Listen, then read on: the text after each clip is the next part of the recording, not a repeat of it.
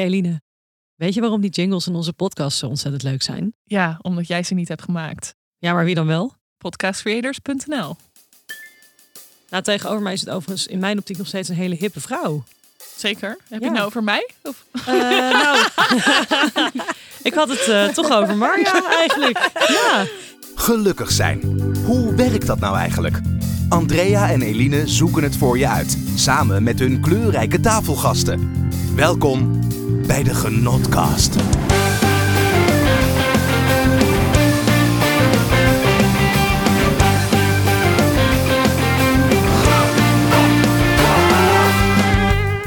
Hallo, hallo, Andrea. We zijn er weer. We zijn er weer, aflevering 4 alweer van de Genotkast. Ja, ik moet toch even iets aankaarten, Dre. Eh, we hebben in de eerste aflevering namelijk gezegd dat we het niet over werk gingen hebben. En nu is het aflevering 4. En waar gaat het over? Werk. Werk. Ja, maar we moeten onze luisteraars natuurlijk wel geven wat ze willen. En het volk heeft gesproken. We hebben nou eenmaal heel veel vragen gekregen over werkgeluk. Dus eh, we konden er niet omheen. We luisteren naar het volk. We luisteren naar de reacties. En ik heb een paar die ik eh, met je wil delen. En de eerste is wel best wel grappig. Want we hebben Jort Kelder benaderd of hij in onze podcast wilde. En dat wilde hij niet. Eh, want hij heeft het eh, best wel druk. Hij gaf wel een tip mee. En die wil ik toch even met de luisteraars delen. Eh, rust is ook een luxe. Dus Jort Kelder die geniet kennelijk van, van rust. En met rust gelaten worden. Nou, dankjewel, Jort. Wij Ja. zijn ook heel blij dat jij niet in onze podcast zit. Nou, ik vind het heel erg jammer, maar ik ben wel heel erg blij dat hij toch een beetje in de podcast zit met, met zijn advies. Ook een leuke reactie was van Marit. Die heeft eh, eh, gereageerd op de aflevering waarin Maurice, de brandweerman, bij ons op bezoek was. En wat voor haar eh, heel erg mooi was aan deze aflevering, is dat ze heel erg is gaan relativeren over haar eigen werk. Zij werkt als marketeer. Ze zei ja, de werkdruk ligt af en toe gewoon best wel hoog. Maar het heeft haar heel erg geleerd om te relativeren dat er geen levens op het spel staan. En dat ze ook in stressvolle situaties gewoon haar kopje wat koeler houdt. En dat vond ik heel erg, heel erg mooi. De allerlaatste, eh, ja, de relatie tussen genot en geluk. Eh, we hebben er in de eerste aflevering een beetje makkelijk overheen gepraat. Dat we gewoon de genotkast een leuke titel vonden. Maar ja, wat is nou eigenlijk de relatie tussen genot en geluk? Die vraag heb ik nog wel een keertje binnengekregen. Ja, die relatie tussen genot en geluk vind ik wel een interessante vraag. En ik las daar toevallig een stukje over in de laatste Linda van afgelopen maand. Van filosoof Arthur Nieuwendijk. Hij is ook zenleraar. Ik weet niet wat dat precies is. Hij schrijft dus, waar het vaak misgaat, is dat mensen genot en geluk door elkaar halen. Er is een belangrijk onderscheid tussen die twee. Want geluk is je onder alle omstandigheden goed kunnen voelen. Maar genot daarentegen is de bevrediging van een verlangen. Iets wat je een prettig en lekker gevoel geeft, maar wat altijd weer voorbij gaat. Geluk is de onderstroom. Het is prima om plezier of vreugde te beleven, maar het wordt wel lastig als je genot en geluk verward met elkaar. Ik, ik vind het wel een mooie quote, maar eh, wat hij hier eigenlijk niet zegt is hoe je dan werkt aan die onderstroom. Ehm, ja, hoe je dus ervoor zorgt dat dat gedeelte beter is opgebouwd. Daar ben ik dan nog wel benieuwd naar. Dus mocht hij luisteren, laat het ons even weten. Ja. En mocht jij als luisteraar denken, daar heb ik een mening over, hoe je aan die onderstroom werkt, dan eh, horen we dat ook heel graag. Ja, wat me vooral opvalt is dat iedereen hier wel een andere kijk op heeft. Dus wat wij hier eh, vinden, dat hoeft natuurlijk niet zo te zijn dat iedereen dat vindt. Eh, en dat is maar goed ook. Ja, dat is misschien ook wel leuk. Je hoeft het niet altijd met elkaar eens te zijn. En uiteindelijk gaat het om wat voor jou werkt. En dat kan voor iedereen weer anders zijn. Maar eh, ja, ik kan, ik kan me wel verplaatsen in eh, dat de optelsom van genot niet per se hetzelfde is als geluk. Het is natuurlijk ook wel goed dat we hier even op reflecteren. Want wij zijn op zoek naar geluk. Wij zoeken uit door met mensen te praten. wat de relatie is tussen genot en geluk. Wat wij van geluk vinden. En ik stel voor dat we ook gewoon af en toe even op deze manier weer een beetje evalueren. Wat we er nou van vinden. hey, en als we het dan toch over genot hebben, dan heb ik nog wel iets te delen. Genotsmoment van de week. Ik heb de afgelopen dagen best wel eh, wat dingen beleefd. En dat ga ik even met jou delen, Andrea. Het is best wel even een verhaal, dus ga er even voor zitten. Oké, ik ga even achteroverleunen. En ik ben ook wel heel benieuwd naar jouw mening hierover. Of jouw, jouw advies misschien wel. Nou, ik ben afgelopen zaterdag ben ik op date geweest. Eh, weer met een andere jongen. Dus niet dezelfde als die van de biergarten. Er wordt wat afgedate door Eline. Ja, ja, ja. Eh, leuk detail is dat ik deze jongen weer ben tegengekomen in de biergarten. Maar het was dus een andere jongen en ook een andere manier. Het is wel een vijver van mannen en de biergarten. Zeker, ja. Ehm, maar goed, ik kende hem dus al, dus het was een iets ander verhaal. Maar we zijn op date geweest zaterdag. En dat is wel eh, het delen waard. Want deze jongen heeft alles tot in de puntjes perfect voorbereid. Wat Dat hij is, had eh, gedaan. eh, hij had een busje geregeld. En hij is mij komen ophalen in dat busje. En hij had achterin een matras gelegd. Met allemaal kussens. En Is dat niet een beetje voorbarig? dekens.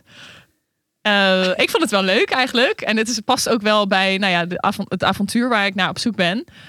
Dat had hij dus allemaal voor mij geregeld. En toen zijn we naar een museum gereden. Museum Voorlinden in Wassenaar. Was ook super gaaf. Echt, nou ja, precies een museum waar ik eigenlijk heen wilde. Al heel lang. En daar nam hij mij dan mee naartoe. Een hele leuke dag gehad. Daarna zijn we met dat busje naar Katwijk gereden. Aan het strand.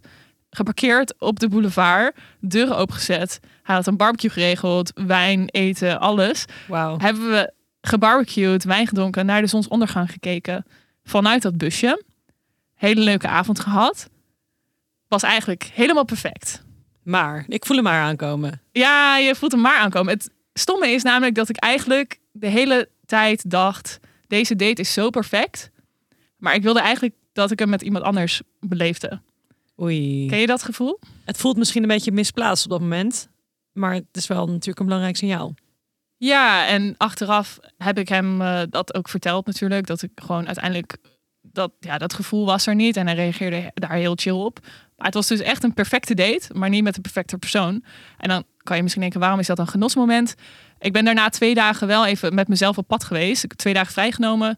eh, in mijn eentje in een huis gaan zitten. In Noord-Holland, in the middle of nowhere. Aan het water. Met een kano erbij. eh, heel relaxed. Zelf gewoon even op mezelf aangewezen. Heerlijk. Even Ja. nagedacht over wat de fuck ben ik nu allemaal aan het doen? Waarom ga ik met iemand op date terwijl ik eigenlijk alleen nog maar aan iemand anders denk? En toch even op mezelf gereflecteerd van oké, hoe kan dat nou? En tot het besef komen dat ik toch denk ik pas echt weer verliefd kan worden op iemand als ik dat eer, ja, dat andere gevoel afsluit. Ja, ik, eh, ik snap waar je naartoe wil. Maar misschien voor onze luisteraar, wat, wat is er precies gebeurd dan hiervoor? Ja, dat was eigenlijk een jongen met wie ik een tijdje heb gedate, ook tijdens de coronamaanden. Ehm, die gaf aan dat hij niet verliefd was op mij. En dat is natuurlijk prima. Dat eh, gebeurt mij dus ook wel eens.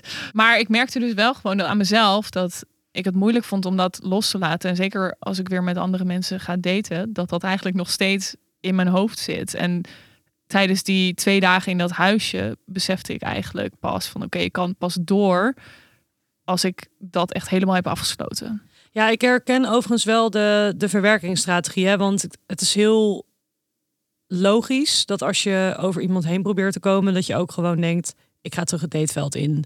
Ik ga gewoon weer een beetje op pad, wat mensen leren kennen.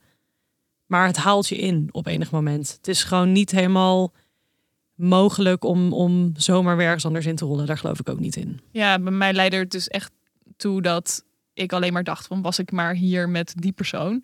Ja, En dat is natuurlijk helemaal niet eerlijk ook voor de jongen met wie ik daadwerkelijk was. Nee, dat, dat is wel zo. En tegelijkertijd, eh, soms moet je tegen dit punt aanlopen om, om te weten dat dat dus het geval is. Want soms, weet je, dat gaat een beetje het ups en downs. Soms denk je ook van, oh, ik voel me echt weer goed. Ik heb echt weer zin om te daten. En dan, dan kan het daarna komen dat je opeens denkt van, shit, ik ben hier helemaal nog niet klaar voor. Ja. Maar goed, waarom dit dus wel een genotsmoment was, is dat, dat die tijd even op mezelf me wel heeft geholpen om dat te beseffen. En het was echt een moment van bezinning. Van waar ben ik mee bezig? En vind ik dat nog wel leuk? En hoe kijk ik daar naar? En hoe voel ik me daarbij? Dus dat heeft me zeker wel iets gebracht. En Ja. dat wilde ik toch even Persoonlijke groei hoor ik hier. Ja, Ja. super mooi. Ja, en ik, eh, ik ben persoonlijk echt wel onder indruk van hoe je dit deelt. Ik bedoel, eh, het is toch eh, voor de hele wereld to hear. De hele Maar, wereld luistert naar de hele Genotkast. wereld luistert naar de genotkast. Miljoenen mensen. Nee, maar super tof. Dus bedankt voor het delen. Nou, wat ik echt wel mooi vind aan dit verhaal eigenlijk, is dat ehm, ja, dat, dat uitzoomen en dat even goed stilstaan waar je mee bezig bent, dat sluit weer heel erg mooi aan bij ons onderwerp van vandaag, werkgeluk. Want waar gaan we het precies over hebben dan? Ja, hoe eh, je geluk haalt uit je werk, denk ik. En dat is toch een beetje een millennial ziekte. Dat Ja. we een soort van oneindige drang hebben naar het ultieme geluk. En je werk, ja, daar zit je natuurlijk wel gewoon in veel gevallen vier, vijf dagen per week. Ja. En daar wil je energie uithalen. En dat vinden heel veel mensen toch wel heel erg lastig in de praktijk. Ja, en ik vind het ook wel interessant om dan te begrijpen waarom dat zo belangrijk is. Om geluk te halen uit je werk. Hè? En is het niet voldoende om geluk te halen uit je privéleven en alles eromheen? moet je echt ook dat geluk daadwerkelijk halen uit je werk. En Ja. zo ja, waarom dan? En vroeger was dat volgens mij helemaal niet zo. Dus ik ben heel, heel benieuwd naar dat gesprek met, eh, met Marja straks. Ja, zeker weten. Maar jij hebt vast en zeker ook een beetje achtergrond voor mij. Ik heb zeker iets van achtergrond voor jou. Ik heb namelijk wat leuke feitjes voorbereid. Feitjes van Eline. Jij zei het net al, maar een groot deel van ons leven spenderen we op de werkvloer. Ik heb even uitgezocht hoeveel tijd dat dan daadwerkelijk God, is we in een weten? mensenleven. ja, 90.000 uur. Oeh. Gemiddeld in een heel mensenleven, als je uitgaat van een 40-urige werkweek van 20 tot 65 jaar, dan spendeer je zo ongeveer 90.000 uur van je leven op je werk. Deprimerend, denk ik. Ja, het zet je wel even aan het denken over wat je dan doet in die 90.000 uur. Ja, ik denk vooral heel veel rondjes naar de koffieautomaat lopen. ja, maar het, het bevestigt wel dat je in die tijd wel iets moet doen wat je ook een beetje plezierig vindt. Precies. Maar dat is dus niet overal zo. En ik heb ook even opgezocht dat er dus heel veel mensen zijn, vooral in Japan, die aan hun bureau sterven als gevolg van een 60 tot 70 uur durende werkweek. Namelijk 10.000 Japanners per jaar. Ik vind het niet echt genotnieuws, eh Eline. Sorry. Ik vind het een beetje deprimerend. Ik heb ook wel meer positieve Oké, feitjes. ja, kom Ja. maar. Dat vind ik wel leuk. Nou, ik vond het zelf wel interessant. Eh, ik hou wel van eh, geschiedenis en historische dingen. Ik vond namelijk dat het allereerste cv is geschreven door niemand minder dan Leonardo da Vinci in 1482. Wauw, ja, maar dat is ook wel een dan 500 hele, jaar geleden. dat is ook wel een hele briljante man. Die man kon alles. Hij heeft zelfs het cv uitgevonden. Dat is toch tof. Ja, en wat denk je dat hij wilde doen? Oeh. Mm, nee, ja, sorry. Ik heb gewoon geen antwoord. Nee, hij wilde eigenlijk alles doen als het maar in Milaan was. Hij wilde eigenlijk voor de stad Milaan werken en hij wilde daar wonen. Dat is hem uiteindelijk ook gelukt. Maar het maakte hem dus eigenlijk niet uit wat hij zou doen. Bruggen bouwen, machines bouwen, de stad helpen versterken. Nou ja, het was ook een man van vele talenten. Ja, want zijn hele reputatie is toch dat hij zichzelf alles heeft aangeleerd. Ja, ja, precies. En het mooie is dat zijn cv eigenlijk best wel een goed cv is. Of een goede manier geschreven als je het zou vergelijken met hoe wij in, in deze tijd cv's zouden schrijven. Het is namelijk heel erg op wat voor waarde hij kan toevoegen aan het bedrijf. In dit geval de stad Milaan. En niet zozeer op zijn persoonlijke karakteristieken, maar echt op wat, wat hij kan Ja, bieden. Dus veel minder dingen opsommen, allemaal dingen knallen om overtuigd over te komen, maar echt Ja. een meerwaarde. En dan nog een laatste positief feitje. Namelijk mensen die fietsen naar hun werk en een kortere afstand hoeven te overbruggen naar hun werk, zijn gelukkiger en productiever op hun werk dan dat kan ik beamen. Daar ben ik Ja. het helemaal mee eens. Dan mensen die met de auto naar werk komen of die een langere afstand naar werk moeten reizen. Die Ja, zijn namelijk een stuk minder gelukkig en een stuk minder productief. Daar sluit ik me helemaal bij aan. Hoe frustrerend is het als je anderhalf uur in de auto zit naar je werk en anderhalf uur terug? Heel frustrerend. Dat is drie uur van je dag, hè? dat is super lang. En wij fietsen elke dag gewoon 15 of 20 minuten naar werk. is echt heerlijk. Nou, dan is het nu tijd om onze gast erbij te halen. Dat is Marja den Boer. Zij is auteur van twee prachtige boeken. Columnist over werkgeluk bij de Happiness. En eh, coach ook. Marja, welkom in de studio. Ja, hartstikke leuk hier te zijn bij jullie. Ja, wij vinden het ook hartstikke fijn dat jij dit onderwerp met ons wil bespreken vandaag. Want we hebben er echt veel vragen over gekregen van onze luisteraars. Voordat we het echt over werk en werkgeluk gaan hebben, ben ik ook wel benieuwd waar jij zelf geluk en genot uit haalt in het leven. Wow, dat is echt een hele grote vraag. Ehm, eh, ja, het is zo gevarieerd. eh, maar ik reed eh, net hier naar deze studio toe. Ehm, en ik heb gewoon heerlijk een broodje ondertussen in de auto gegeten. en dus zo plat is het. Tot super mooi werk, gezin en vrienden. Ja, ik denk dat ik heel doorsnee Nederlander ben. Van, van, van een hele brede interesse heb. En gelukkig ook best wel een heel, ja, op alle factoren goed ingevuld leven. Wat Dat goed om te horen. Het moet wel een verdomd lekker broodje zijn geweest. er was net echt heel genot uit hebt Ja. gehaald. Ja, maar misschien is dat ook wel de kunst om van, ja, het zijn echt clichés, maar om van die kleine dingen daarvan te genieten. Ja, En niet te veel bezig te zijn met, ik, ja, ik- dacht ook, zal ik nou heel erg gaan nadenken wat ik hier ga zeggen en hoe het gaat lopen? Nee, ik ga van het broodje genieten. was gewoon een heel mindful moment eigenlijk. Maar Marja, eh, we hebben jou vandaag uitgenodigd hier omdat jij heel erg veel weet over werkgeluk. Hoe ben jij zelf op dit pad gekomen? Nou, dan draaien we de film behoorlijk ver eh, terug. Ik was net afgestudeerd en ging werken als ambtenaar. Ik was uitverkoren als eh rijkstrainee. Dat is een soort van speciaal klasje. En ik werkte bij een ministerie en ik werkte ook best wel heel erg hard, veel lange dagen. En er was een avond dat ik als een van de laatste door de gangen van zo'n heel groot ministerie liep. Echt super eh, stil. En ik liep langs het kantoortje van een uh, man. En die was uh, voor de zoveelste keer s'avonds laat aan het werk met van die opgetrokken schouders. Duidelijk, ja, eigenlijk opgebrand. Burn-out zouden we nu zeggen. En um, ik dacht echt, ik moet even naar binnen lopen. Zeggen dat, het, dat hij moet stoppen. Dit is gewoon niet goed Ga voor hem. is niet huis. gezond. Ga naar huis. Uh, maar ja, ik deed het niet, want ja, die man is volwassen, die kiest er zelf voor. Um, en ik ben naar huis gegaan en toen hoorde ik dat hij die avond een hartaanval had uh, gekregen. En gelukkig Wow. is hij daar wel van hersteld en is hij ook wel weer gaan werken. Maar het was voor mij echt zo'n moment dat ik me besefte van wow, wat, wat zijn mensen soms... Uh, worden ze in hun werk ook gewoon ziek. Wat daar ook in meespeelde, misschien uh, nog als toevoeging, was dat we daar ook een leidinggevende hadden. Uh, die nogal dictatoriaal was. Die kon met de deuren slaan, die kon schreeuwen. Um, en ja, echt intimideren. En ik, ja, ik was toch echt wel flabbergasted dat dat kan. En helaas gebeurt dat gewoon veel. Dat mensen elkaar veel aandoen in organisaties. Zo, zo is mijn eerste interesse gewekt. En ja, ben ik er nog verder op doorgegaan. Ik kan me echt ja, goed inbeelden dat je dacht, ik moet hier iets mee doen. Maar hoe heb je dan de stap gemaakt naar echt coach worden op dat gebied? Nou, dat is uh, even een paar jaar later. Um, dat kwam eigenlijk voort uit mijn privéleven. Ik had op dat moment een relatie die uh, ten dode opgeschreven was. Maar dat wilden we alle twee niet erkennen. Dus we zijn toen nog naar een relatiecoach gegaan. Hm. En uh, nou, daar was het was echt gewoon klaar. Dus dat bleek ook wel uit dat gesprek.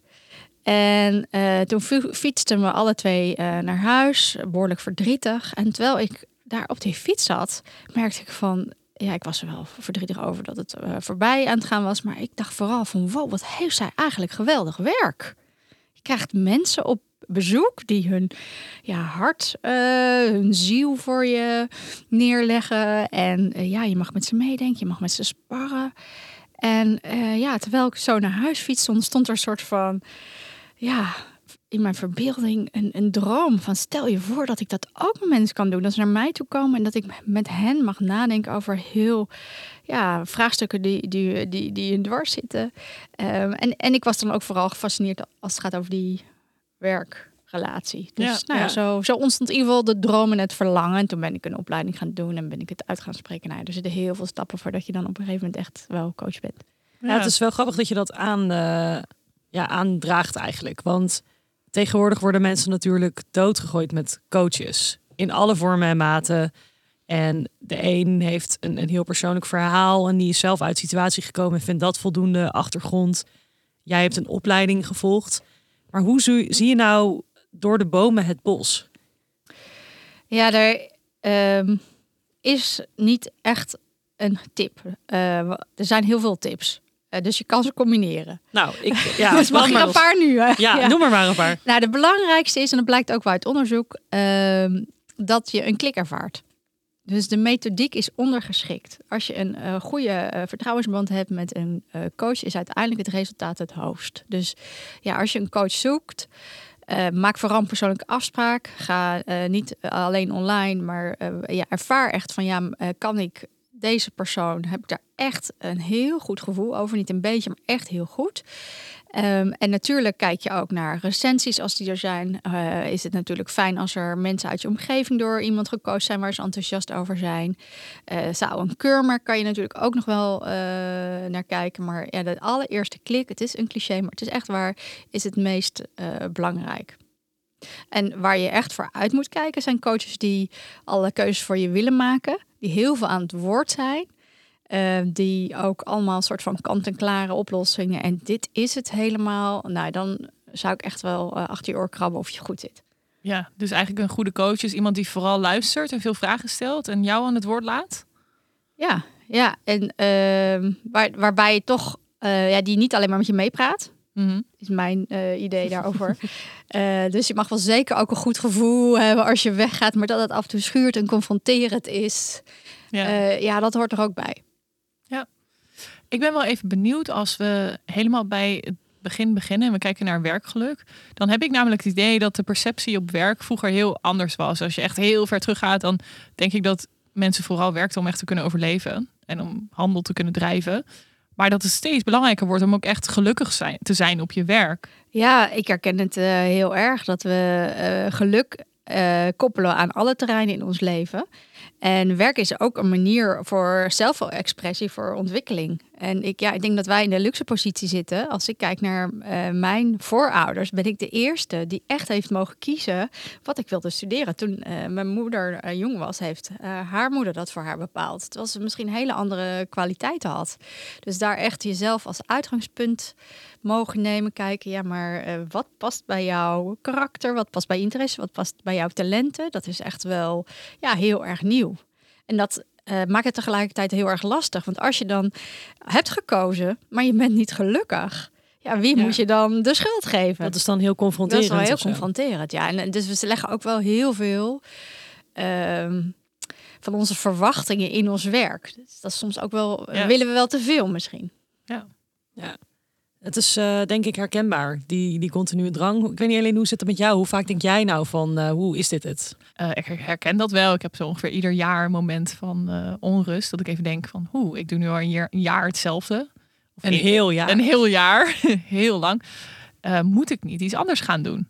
Maar ik weet dan niet zeker of dat helemaal voortkomt uit of ik dan echt iets anders wil gaan doen. Of gewoon dat ik dan denk, oké, okay, ik doe er een jaar hetzelfde. Ik moet eigenlijk weer even gaan weer nadenken over de volgende stap of zo. Maar dat komt wel weer steeds terug, ja. Ja, ja jij schrijft natuurlijk uh, over werkgeluk, uh, Marja, voor de happiness.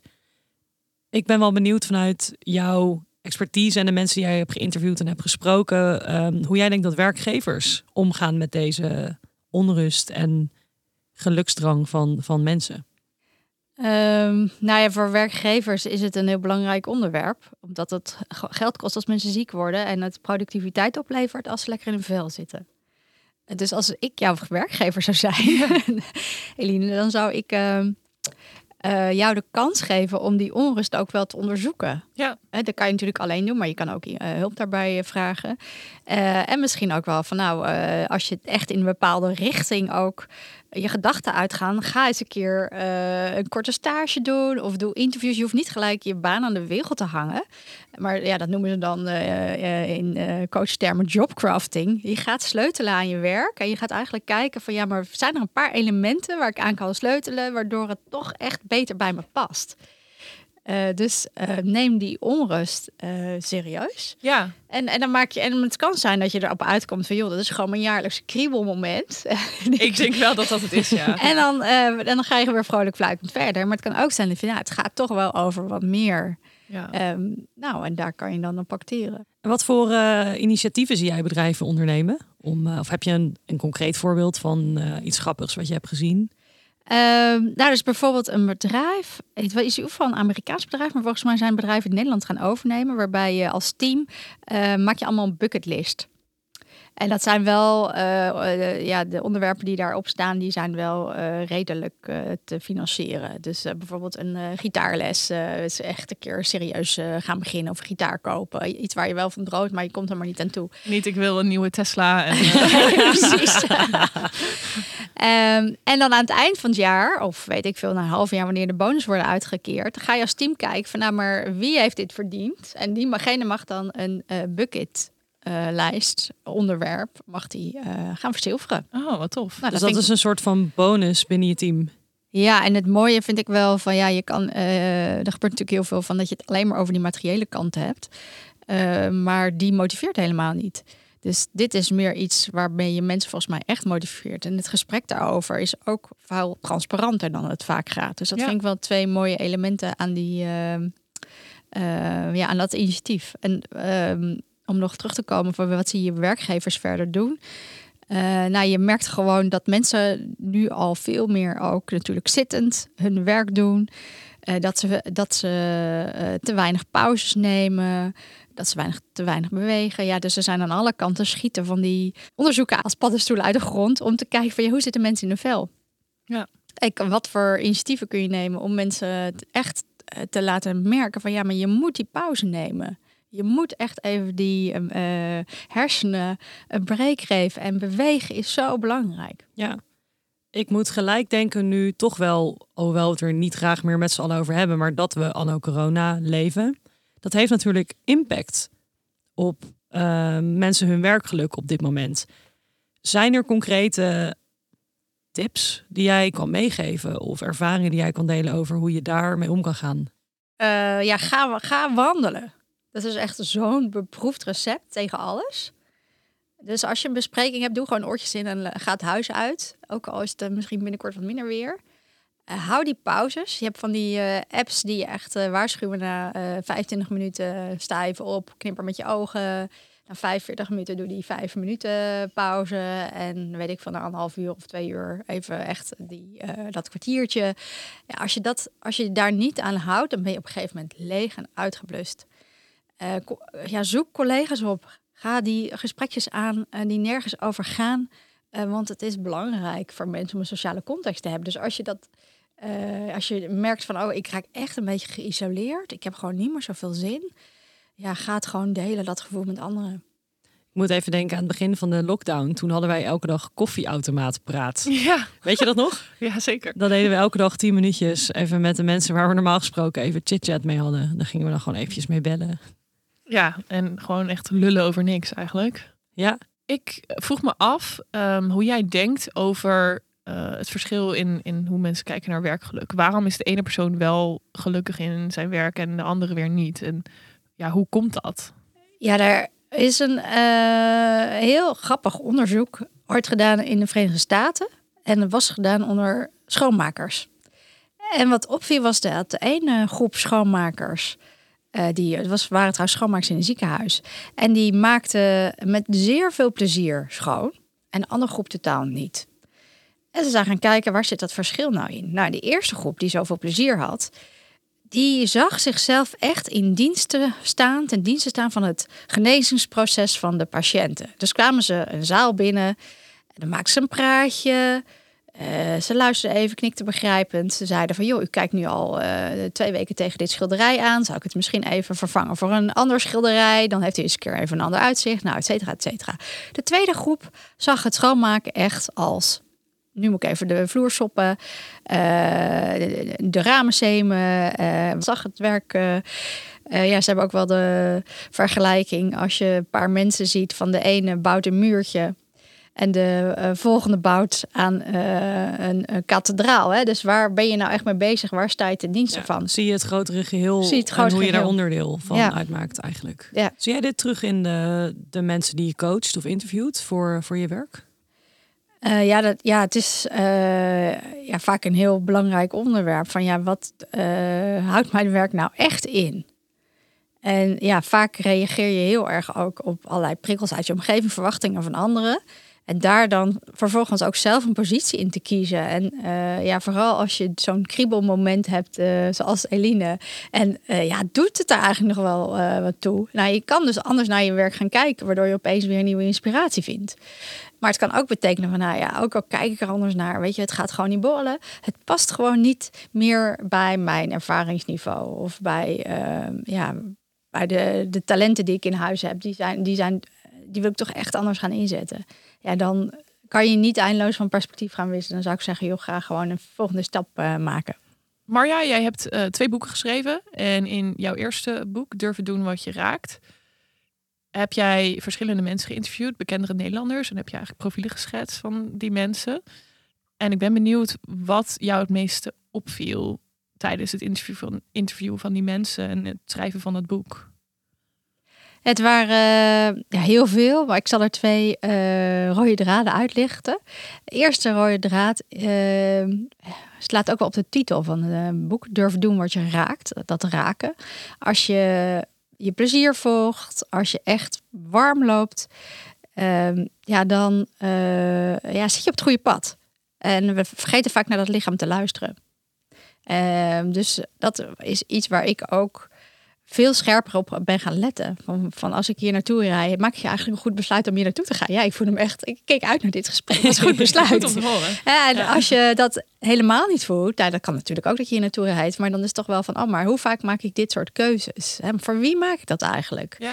Dus bijvoorbeeld iemand in eh, het boek die ik had geïnterviewd en die, die eh, zou aan een promotieonderzoek beginnen. En hij dacht van, ja, stel als ik het promotieonderzoek heb afgerond, dan heb ik een, eh, ja, zo'n these liggen, zo'n boekwerk met mijn onderzoek. En aan wie ga ik het dan opdragen? Ja, natuurlijk aan mijn vader.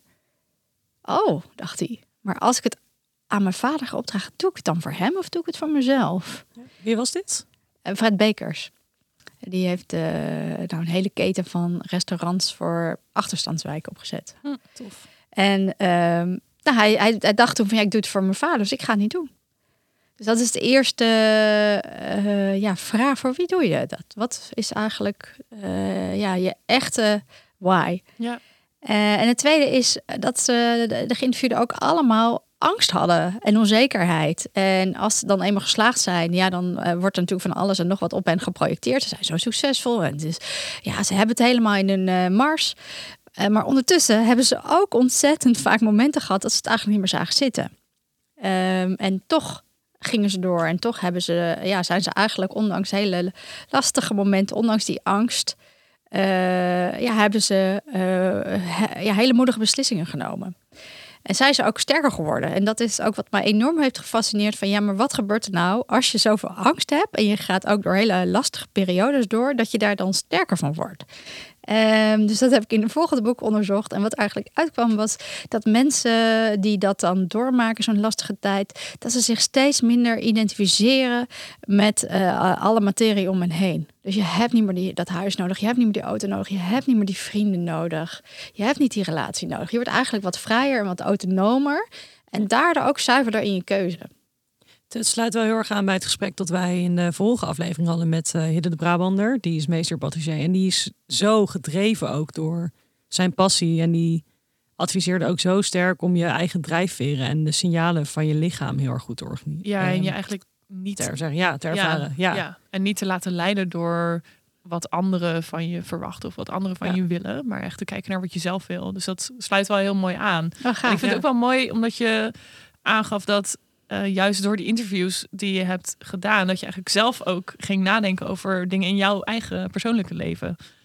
Ehm, dus dat dat ook dan invloed heeft op jouzelf. Ja, zeker. Ja. Ja. Je noemde net die, die, die angst, die twijfel, daar wil ik zo nog even op terugkomen. Eh, daarvoor ben ik wel heel erg benieuwd welk gesprek jou het meeste is bijgebleven. Uit de interviews die je hebt gedaan voor een van je boeken. Met eh, Robert Dijkgraaf. Dat is gewoon echt, ja, die, zo'n fascinerende man. Ik kan, kan zo mooi eh, verwoorden. Kun je samenvatten wat zijn verhaal was of zijn visie? Ja, nou zijn de, de, quote durven doen wat je raakt komt ook uit eh, eh, van hem. Komt van hem, komt ja. van hem. En ja, de, van durf. Ook vooral als je het begin van je loopbaan bent, durf te springen. En durf keuzes te maken die ehm, ja, voor anderen misschien niet altijd goed te begrijpen zijn, maar die voor jou goed voelen. En dat luistert ook heel nauw. Hij zei eh, ook letterlijk citaat, ik tril maar op een paar tonen. Dus ik ben zo gemaakt dat er, je kan honderd smaakjes hebben, zeg maar, voor, voor wat je kan doen. Maar er zijn maar een paar van die smaakjes zijn echt, of misschien maar één.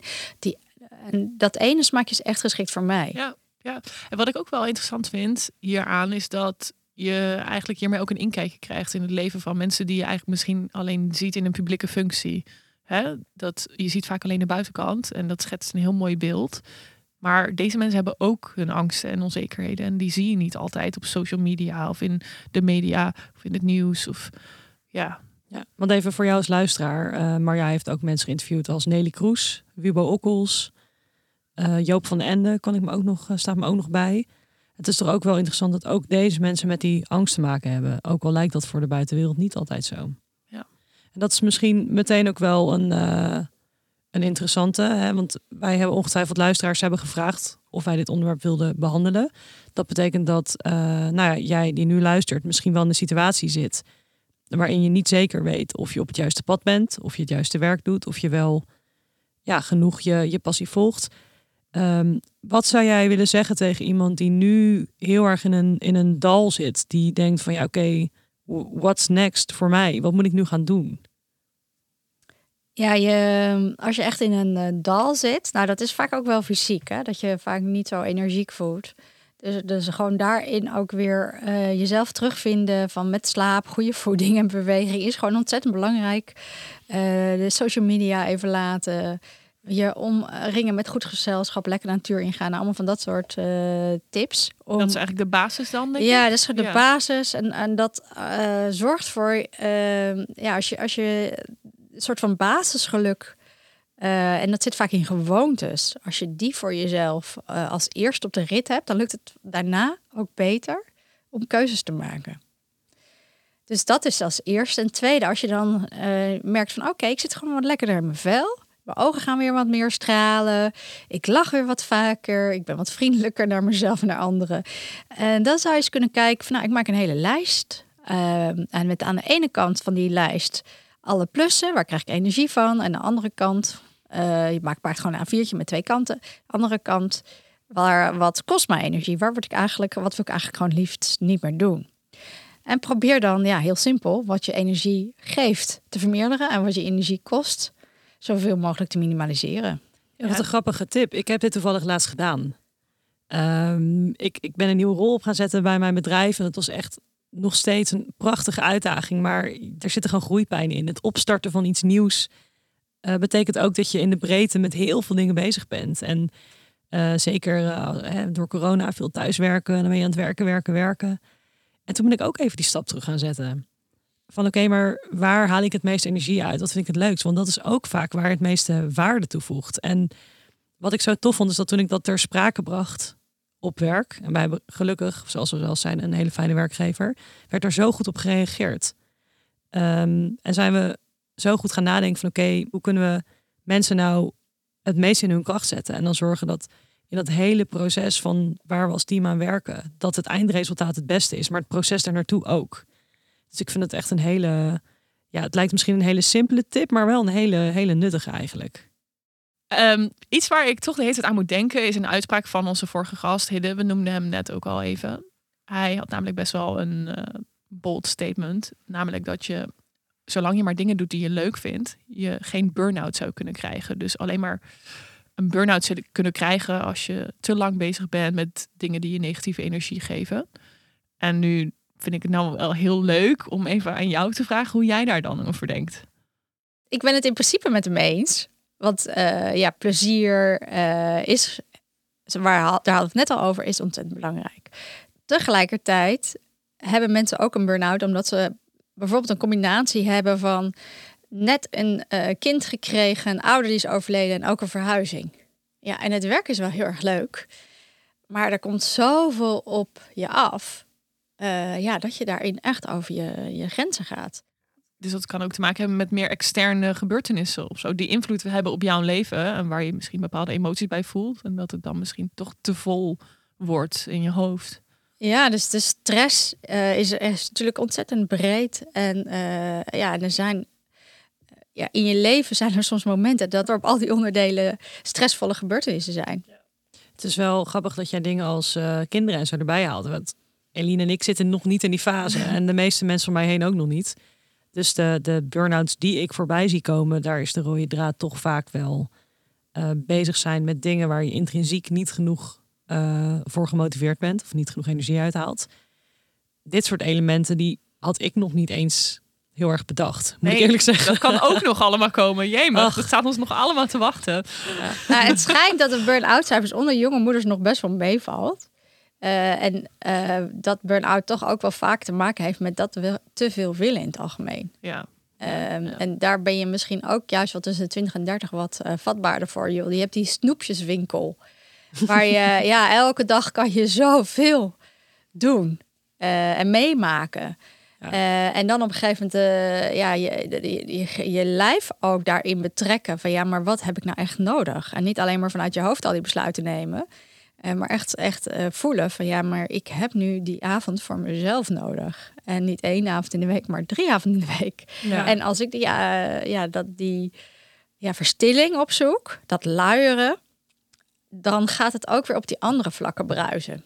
Nou, en het kan zijn dat jullie gast van vorige week die balans al heel erg van nature heeft. Eh, maar ja, ik ken heel veel mensen, inclusief mezelf, die daar gewoon nog heel erg in zoeken. Elke keer weer opnieuw. Dan denk je, oh, nu gaat het wel weer even. En dan heb ik weer net iets te vaak ja gezegd en mijn vinger overgestoken. En dan Ja. denk ik, oh, Eh, ja, want jij hebt natuurlijk drie kinderen. Je bent coach. Je bent ook nog schrijfster. En volgens mij sowieso een heel ondernemend type dat ook gewoon graag nieuwe dingen ervaart. Meedoet aan podcast. Ja, je zit hier, nou, je zit hier ook op je, op je vrije avond in principe. Eh, dus ik kan me voorstellen dat dat inderdaad ook voor jou een zoektocht is. dat klopt. Ja. En hoe zorg jij dan dat je zelf die balans houdt daarin? Nou, wat, wat, eh, wat ik heel erg heb geleerd van de mensen die ik heb geïnterviewd, maar wat ik ook merk wat bij mij werkt, is. eh, dat kom ik eigenlijk weer terug op dat broodje in de auto. Als je met iets bezig bent, wees daar waar je bent. Eh, en dat is ontzettend belangrijk om je goed te voelen. En eh, of dat nou in je werk is of daarbuiten. Eh, dat werkt gewoon ook heel goed bij mij. En verder, eh, ja, ik mediteer vrij vaak. Ik doe aan yoga. Ik heb helaas niet meer die hele uitgebreide vriendenkring die ik tien jaar geleden had. Eh, ik heb echt eh, ook niet meer zo goed in de gaten wat hip is of wat hip eh, restaurantjes zijn. Dan moet ik aan Andrea maar zo meteen voor aftappen. Of jou. Maar dus, dus ja, ik accepteer de consequenties ook van de keuze dat ik nu een gezinsleven heb en dat ik toch ja, de, de burgerlijke vrouw ben geworden die ik eigenlijk nooit gedacht had te zijn. Ja. Een Ja, beetje heel acceptatie dat je leven gewoon wat verandert en dat je dan andere prioriteiten of dingen die je ooit belangrijk vond gewoon loslaat. Ja, dat ik, dat ik, ik, ik accepteer de consequenties van de keuze die ik maak zoveel mogelijk. En nou ja, af en toe ook niet hoor. Dan, eh, ja, natuurlijk ben ik daar ook, eh, ja, kijk er ook anders naar eh, dan weer drie jaar geleden. Nou, tegenover mij is het overigens in mijn optiek nog steeds een hele hippe vrouw.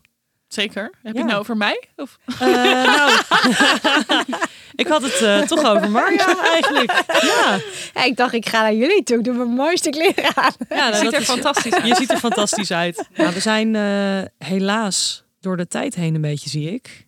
Eh, alhoewel we denk ik nog uren verder kunnen praten over dit onderwerp. Ik ga je de kernvraag van dit interview stellen, Marja.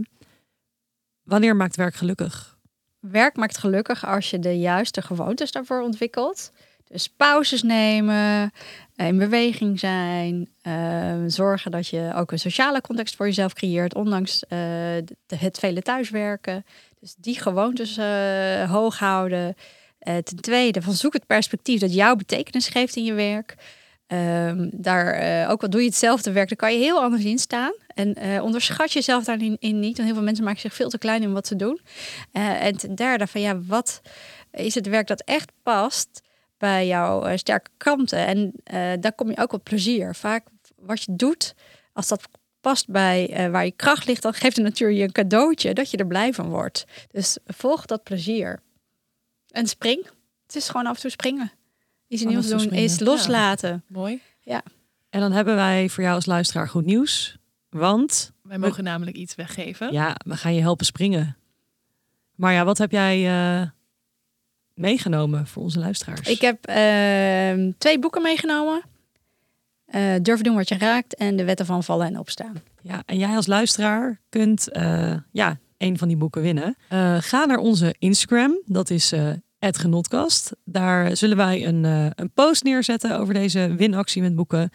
Eh, als jij ons volgt op Instagram en eh, twee favoriete collega's onder de post tagt, dan eh, maak jij kans op een van deze boeken. Dankjewel Marja voor dit hele mooie gesprek.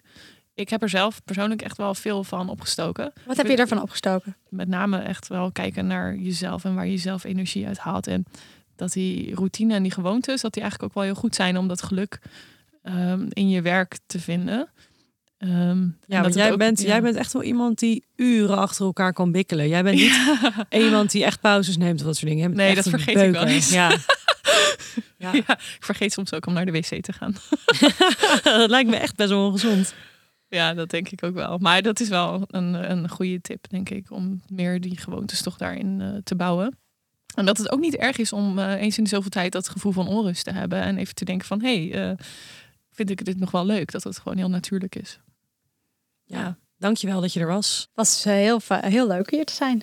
Voor de oplettende luisteraar. Wij hebben natuurlijk in de vorige aflevering beloofd dat we onze gast aan het einde van het interview een genotpot zouden geven. Eh, dat was Eline dus vergeten. Oh ja, geef mij maar de Ja, schuld. ik geef jou gewoon de schuld. Maar ehm, wees niet bang. We hebben Marja net een gigantische doos celebrations gegeven om haar te bedanken voor eh, haar komst aan de podcast. Een genotbox. Een genotbox kunnen we hem inderdaad noemen. Eh, dat is natuurlijk al heel goed nieuws hè, dat we daaraan hebben gedacht. Eh, maar nu is het tijd voor de Good News Show.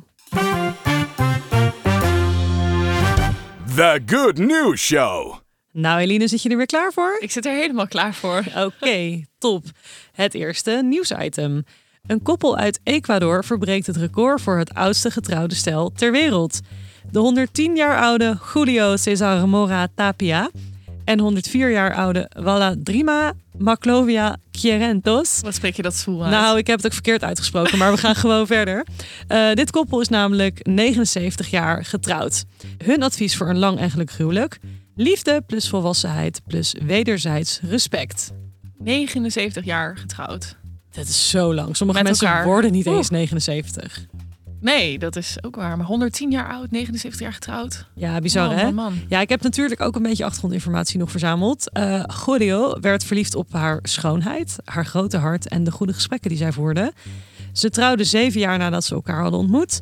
eh, in de oudste kerk van eh, Quito, de hoofdstad. Ze hebben vijf kinderen, elf kleinkinderen en negen achterkleinkinderen. Dus er is een hele familie uit deze romance voortgekomen. Hebben ze dit ook nog een beetje gevierd dan? Of was dit niet een speciale anniversary? Of- Nee, volgens mij is het gewoon door de media opge- opgepikt of Hmm. door het Book of Records. Maar eh, ik ben me niet bewust van, eh, van de viering. En bovendien, als je zo oud bent, anno corona, is het misschien beter als je Even binnen blijft. even, even binnen blijft. Ik geloof dat het in Ecuador ook best wel, eh, Best wel heftig nog is. Ehm, we gaan nog wel even verder over de rest van de wereld eh, voor item nummer twee. Namelijk dat Finnen uit de stad Lati een gratis taart krijgen als ze zich milieubewust gedragen. Eh, de bewoners in deze stad in Finland die ehm, delen hun gegevens via een app en die krijgen een stikstofquotum. Dit is wel vrijwillig. De app houdt bij of de bewoners reizen met de auto, het openbaar vervoer, de fiets of de voet. En eh, aan de hand daarvan kunnen ze virtuele euro's sparen. En die kunnen ze weer uitgeven bijvoorbeeld aan eh, bustickets, fietslampjes, toegang tot het lokale zwembad, koffie of een lekkere taart. Ja, en als je dan toch altijd op de fiets naar je werk gaat, dan kan die taart er ook wel bij, denk ik. Ja, dat is, dat is gewoon onderdeel van een heel goed gebalanceerd eh, Ja. leven vol genot, als je het mij vraagt. Wat mooi, dat mogen ze hier in Rotterdam ook wel invoeren. Ik zou mij betreft. Wij fietsen elke dag naar werk. Weet je hoeveel taart we bij elkaar zouden fietsen? ja. Heerlijk. Ja. Eh, misschien ook wel leuk om, eh, om nog te weten is dat eh 44% van de reizen in deze stad inmiddels als duurzaam worden aangemerkt. En het past mooi bij deze stad, want zij zijn in eh 2021 de EU Sustainability Capital. Nice. Lieve luisteraar, bedankt voor het luisteren. Ik vond het een heel mooi inhoudelijk gesprek. En ik hoop dat jij dat ook vond.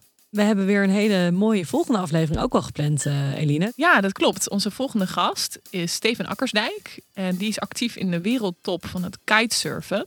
Dus dat is weer een heel andere Totaal iets anders. tak van sport, inderdaad. Ja, en ehm, nou ja, ik ben heel benieuwd wat hij gaat delen over zijn passie en de competitie en die strijd om altijd maar de beste te zijn in wat je doet. Dus ik kijk daar heel erg naar uit.